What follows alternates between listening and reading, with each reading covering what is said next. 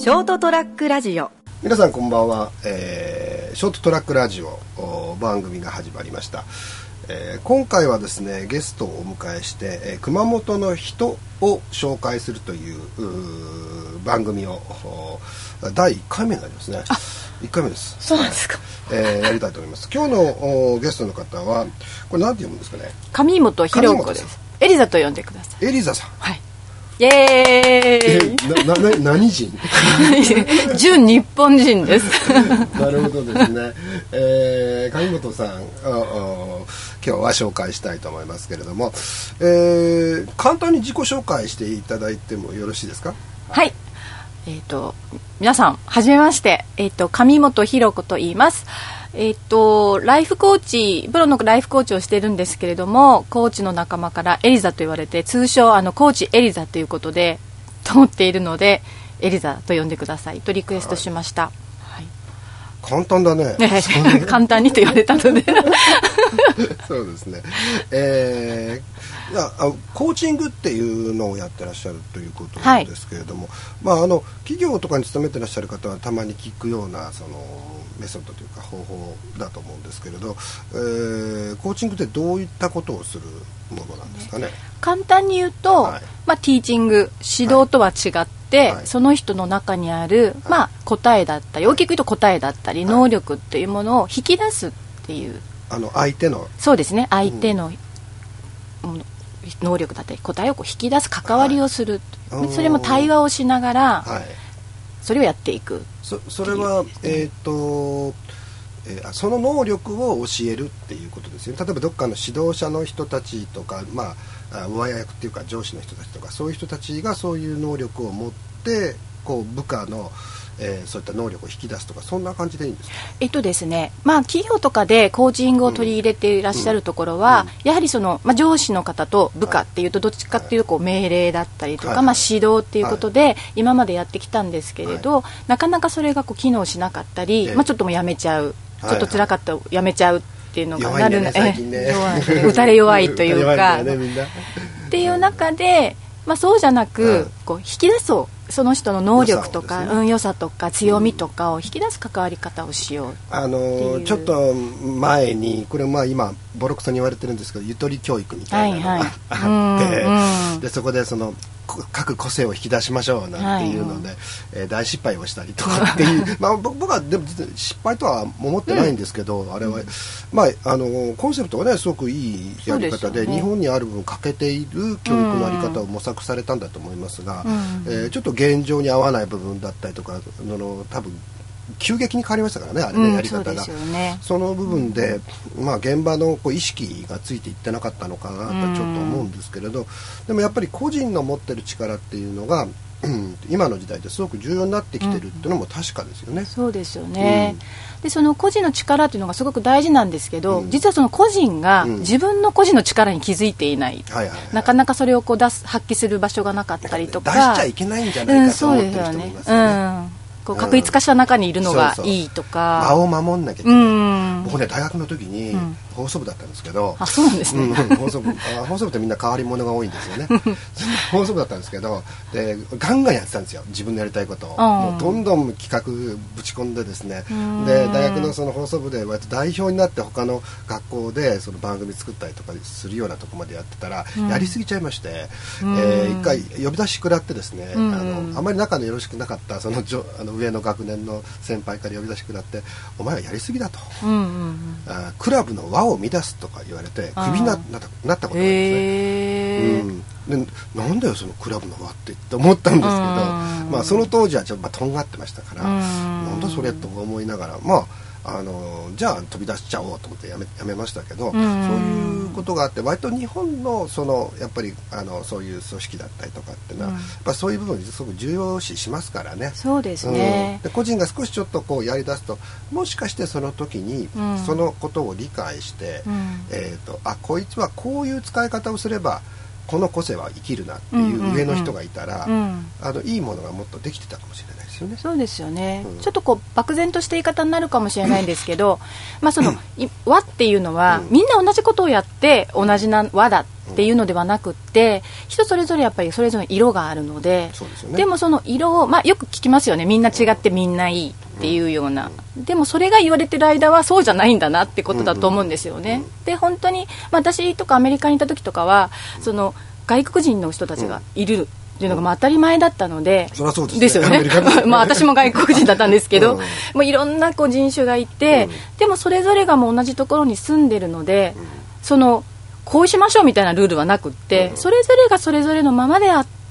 保たれるというか一つのこう融合した文化ができているっていうような。海外の場合、ん。すごくなんていうかなその自己主張っていうかちゃんと自分の考え方を言うっていう部分においてはすごくやっぱりメソッドを持ってる人が多くて。でしかもその議論に慣れているので、んうんうん。そのそういう反対意見が出てきたとしてもその後まで引きずらないんですよね。そうなんですよ。日本人ってね反対意見を言われると自分を否定されたみたいに思っちゃう場合がよくあって、うん。なんかちょっとぎ単純な議論なのにそれですぐ感情的になってしまうっていうの よくあるような気がするんですね。しかもそれが後々までこううん響いて人間関係にっていうのもありますけどね、うん。意味が分かんない。僕はこのことについて話してるわけだから、あなたの人格を否定してるわけじゃないんだよってうんうんうんうん。思って言ってもやっぱり言い方が悪い悪かったのかやっぱそれで喧嘩になっちゃったりとかっていうのはやっぱありますよ。そうですよね、うんそれも多分その自分の、まあ、自尊心というか自分の能力とかを気づいてないところに結びつくと思うんですけど、ええやっぱりその自分に対してあ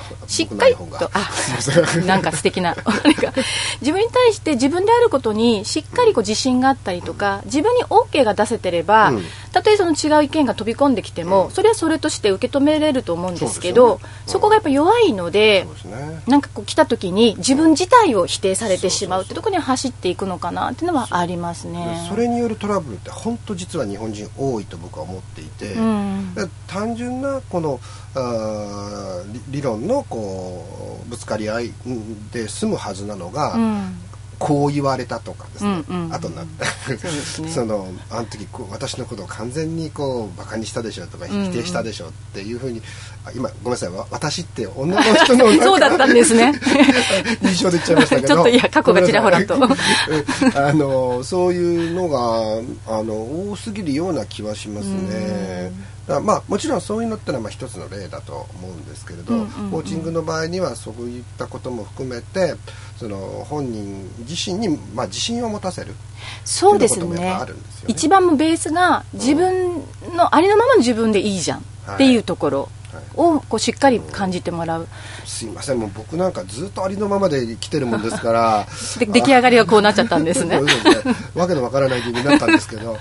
わけわけがわからなくて面白いなっていうかもともと人間ってそんなにこうコントロールが全部できるわけじゃないし、そのいいところもあればそうでもないところもあってで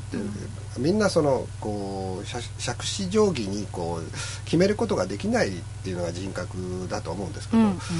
でもなんかこうなければいけないとかあの例えば僕学校で教えたりしてるんですけど、ええ大学の先生はこうなければいけないとかっていう思いが強すぎるとやっぱりその自分で自分のこう、えーし心理的な部分というかですね、こううん無意識を相当こう抑え込んでしまう。うんうん。えーとまあ、僕はもうちょっとね真面目にならなきゃいけないと思ってるんですけど あの、まえー、とそれもう少しあの周りのことも考えなきゃいけないとは思うんですが、えー、とお大勢の方はやっぱり周りのことを気にしてえー誰々に悪いからとか、うん。あまだ誰々に悪いからはいいんだけど何かの仕組みに対しての、うん。こうにこれやっちゃっちゃいけないんじゃないか仕組みは変えればいいんですよね、問題があれば、でもそこで、えーあある仕組みに関してこれは自分はもうそれを超えちゃいけないとかって思いがち。が2時って言う。うちの iPhone はですねよく喋るんです。すいません。多分途中で電話もかかってくるかもしれません。いいですね。なんか、そう、なんか、あいけない。僕また自分でばっかり喋ってますね。それで、えーそういうところを、もう少しこう意識を客観視するとか、そうそうですね。うん。ができると、すごく楽になると思うんですけど、はい。なんか先ほどでも、ちょっと話は変わりますけど、アメリカいらっしゃった。そうですね。向こうで仕事をしたというか、もうどうしてもアメリカに住みたいというのがちっちゃい時からの夢だったんですね。でスポーンってあ行っちゃいました。ミーハーな感じでもう行っちゃったのかな？ミーハーかな？そのそのその死後 なんかあれですけどもうそれだけですね。なんかもう本当に住みたいっていう思いだけで何もあてもなく行ってっていう感じ。それができる人は幸せですねでもね本当に。あの幸せな体験だったと思うしもう帰ってくる予定なかったんですけど もう向こうに骨をうずめるつもりでで運よく仕事も見つかったのではい仕事もしたりして、でそれでその後は何をされてたんですかね？でなんかまあちょっと運命のいたずらでというか、うん、こっち帰ってこなきゃいけなくなって帰ったんですけど、うん、まあ、その後すぐに、えー、結婚し、うんうん、出産し、だまさかの離婚をし 離婚仲間だね。はい。うん、で他のお仕事はなんかちょっと NHK かなんかでもそれはもうあのキャピキャピの大学短大を出て卒業して、はい。はいでまあ、その時からちょっと人生が狂い始めたんですけど、あの、就職活動して、あの、すごい英語関係の仕事に就きたかったんですけど、できできなかったんですね、まあ、家政科出身っていうのがあって、うん、大大学であの英文科に混じって1人だけ推薦書をもらって受けたんですけど書類で落とされて、他の4人は英文科みんな通ってて、まあ、それが理由か、写真が良くなかったのか分かんないんですけど。そそこでもう 人生をある自分で見限ったわけね。もうもうこいつらとはもうなんかすごい悔しいと思って、うん、でその後どうしましょうと思った時に、まあ、その NHK でラジオでしゃべるパーソナリティを募集してるよって言われて、う。ん、でもその、まあ、倍率も高かったので、はい、まあ通らないだろうと思って、はい、でもまあ受けるだけ受けてみようかと思って。受けたら通っちゃったんですよ。じゃあそういうパーソナリティのお仕事もされてたんですか、ね、はい1年契約だったんですけど、えー、だからその時に、はい、もう1年契約って分かっていて、はい、その道を選んだところから、うんうん、もう人生の軌道が大きくずれ。ずれっていうかまあでもそれあの面白いじゃないですかまあそうなるようになれ人生が始まっちゃったっていう感じですね、あの僕はそういうなんか、ね、先が見えないのもいいいいなと思いますけど逆にね、うん、でももういい加減見えてもいいかな。あずっと見えない ずっと見えないから。見えない方が面白いかも。あのでもみんなね見えると思い込んでるんですよ。あの何か自分の人生っていうのは。僕もそういう時期があったんですよね。若い時に、まあ、実家の写真屋だったんですけど写真に戻ってきてでずっと付き合ってる彼女がいてでもうもう8年ぐらい付き合ってたからその子と結婚して、もう写真を継ぐんだってずっと思ってもあ人生ってこんなもんなんだだろうなと思ってたらいきなりあの彼女に浮気されて、別れるっていうところから ちょっとハンカチ出してもいいですかね。お涙なしでは。えそ それほどのことではないですあそうですか。そういうなんかことがあると、こうあ何も決定づけられた未来っていうのはないんだなっていうのはその時にこう逆に分かるんですよね、だからやっぱりやりたいことやらないと損だなっていうのはやっぱりその当時って考えましたね、うん、いやだからそういうところででコーチングの方を、まあうん、勉強されたのはこちら帰って、ね、そうですそうです。離婚 離婚しましたあと、はいはいはい、まあ、子供たち2人をどうやって育てましょうっていう形で、はい、まあ、英語を教えたりはしてたんですけど、はい、何かやっぱりこう人の役に立ちたいとか、うんうん、まあ、社会の役に立ちたいっていう中で、うん、えーと、たまたまその英語個人レッスンで受けに来てた子がコーチングの勉強していて、うん。うん、で彼女からまあ聞いててなんか面白そうだなと思って、でまあ、インターネットで本を買ってみたんですよ、はいはい、2冊。で1冊の方は、まあ、すごくこうビジネスコーチング的な本で、はい、でもう1つの方が「何これ?」っていうような内容で、バーって一晩で読破して、そしたらまあそこの、えー、と会社が初めてあいいんですか、えーとね、CTI ジャパンっていうところなんですけど、今ウェイクアップっていう株式会社になったんですけど、えー、とアメリカの CTI のやってるプログラムを日本で展開しているというところのやつが福岡で初めてやるよとプログラムがあるよっていうので受けてみない？って誘われて、あこれなら行ってみるって言った2日間半、2.5日間でもう雷に打たれたようなちょっと体験をしたんですね。でやっぱその時にすごく感じたのが、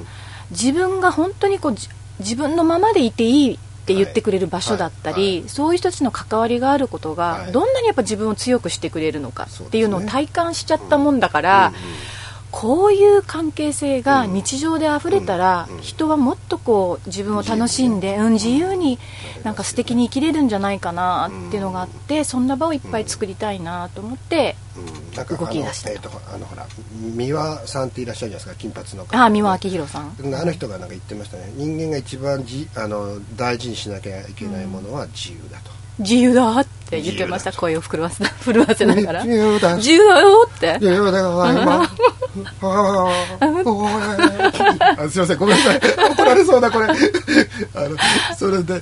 宮さんそんなことを。あ浜さん笑ってもいいんだよ隣でその。そんな押し殺して 押し殺さなくても。苦しそうに笑ってますけど。隣にもう一人あのいらっしゃるんですけど一生懸命声を出さないようにしてらっしゃるんですけど何と戦ってるんでしょうね、えー、そうですね。あ僕も自由なので、うん、ちょっと真似しちゃいましたけど。それでですね、えー、そういうことをあの日本は割とうんとその自由とかいうものに対しての意識があんまり強くないですよね。そうですね、うん、それはもともと村社会であって。その集団でこういろんなものをするって、まあ、稲作文化があったりとかしてね、うんうん、この全全体でやらないとあの稲作ってできないですから。うん。うん、そういう意識の中で育ってきていて、えーまあ、アメリカの個人主義が入ってきたにしてもなんて言ったらいいですかねこの日本の個人主義って責任を取らない個人主義、うん、そうですね。身勝手っていう だから親が言うじゃないですか、うん、子供に「あなた好きなことしていいのよ」とか、うんうんうんうん、好きなことをしなさい」って何でも好きなことしていいのよって言うけどその裏にある好きなことをするためには責任を持たなきゃいけないんだっていうところはね教えないんですよ。うんだから、ね、あの誤解しちゃった子供はなんかめめちゃくちゃなことを始めるんですけど、うんうん、全然その自己責任っていうのは分かってないから、うん、後ですごいいわゆるしっぺ返しを食らったりするっていうこともあったりとかして、でもやっぱりそういう自由っていうものをあの得ることによっていろんな可能性や何かが広がっていく、うん、えー、でその、えー、自己肯定感みたいなのも多分出てくるんだと思うんですよね、うん、でそういう部分にはやっぱりそのコーチングというメソッドが一つね、うん、あのいい働きをするのかもしれないなと今思いました。そうですね、やはりそのこうまあ、勉強してはいできるっていうものじゃなくって、やっぱこれが一つのこう文化として根付かないと、まあ、関わりっていうのができていかないとは思うんですね、はい。はい、だから時間もかかるし、はい、とは思ってるんですけど、でもやっぱりこうあのなんだろうな自分自分は自由自由って別にこう力説しなくても、本当に自然体で、ありのままで自分でいていいっていう許可をもう社会全体からもらえたら、とても伸び伸びと自分であることを謳歌できると思うんですね。いわゆるまあこう何かに対する劣等感とか、うん、コンプレックスみたいなものって実は自分でほとんどの場合は作り上げているものですから、それちょっと離れてみると人から見たらなんてことはないことだったりするんですよね。そう、ね,、いう客観視みたいなものができるとすごく良くなると思います。さあ、えー、ということでですね結構長いことをお話をさせていただきましたので、えー、このショートトラックラジオって10分ぐらいの予定なんですけど、ね、もう17分ぐらい 20分ぐらい。でも楽しいお話ですね。最後になんかあのこう広告したいっていうかあの宣伝したいことあります？広告したいこと、えー、今、えー、っとそうですね、はい、特にあの女性経営者の方をターゲットに、はい、まあ、いろいろとあのクライアントさんで、はい、あの女性経営者の方がいらっしゃるんですけど、まあ、こう会社ではなかなか弱いところを見せられなかったりとか、外でもちょっとあんまり言えないようなこととかを、あの聞くっていうのをちょっと聞きます。キャンペーンみたいなのを展開しています、ええ、で、あのー、今度また機会がウェブかなんかあるんですかね？あはいえっとあります、はい、えー、っとあじゃああの後で僕それ書いときますから。わかりました、はい、はい、い。ろんなこといきなりい。きなり振られるんでちょっとすみません。準備ができてなくて。全然打ち合わせなんかないですからそうですよね。いきなり終わっちゃうし、はい、みたい。なそうそうそうまだまだ痛い なんかある？いやなんか今度今度こっちがインタビューしたいなっていうのもあるしですね。マジで？マジでこっちからこっちに？そうですそうです。いいよいつでも。やりましょうよ、うん、第2弾。このこの、はい。エリザああ自分先言っちゃいけない。浅川エリザ 第弾第2弾を。もう冠番組にしようかぐらい思ってますけど、ね、いいよ。しても。してもいい。してもいい、うん、冠もらってもいいですか？全然いいよ。もう何でもこれ自由だから自由だから。そうもうやっぱり大事なのは自由だから。自由だから。もう番組も自由ね、これ多分ね、あのえー、大体の主催者成田君っていうのがいるんですけど 成田君に何も言わずもう公開しちゃいますから。すいません成田さん。知らない知らないで番組俺増えてるしっていうそのくらいの勢いでやりたいと思ってますので、はい、えー、ちょっと話またずれましたけど、えーまあ、そういうあの経営者の方たちとかの相談を受けてらっしゃるということですのでぜひご連絡を。そうですね。はい、はい、していただければと思いますので、はい、えー、上上上まだ上本さんですね。上本ひ子です、はい、エリザです。上上に元っていうのはあの元気の元。元気の元、ね、はいそうですね。元素の元。元素の元はい、えー、というお名前でございました。はい。ということで今日はあのゲストに来ていただきましていろいろお話をしていただきました。どうもありがとうございました。ありがとうございました、はい、お邪魔しました。いいえ。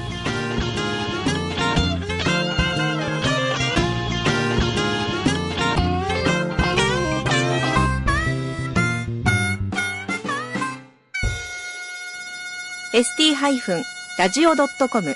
ショートトラックラジオ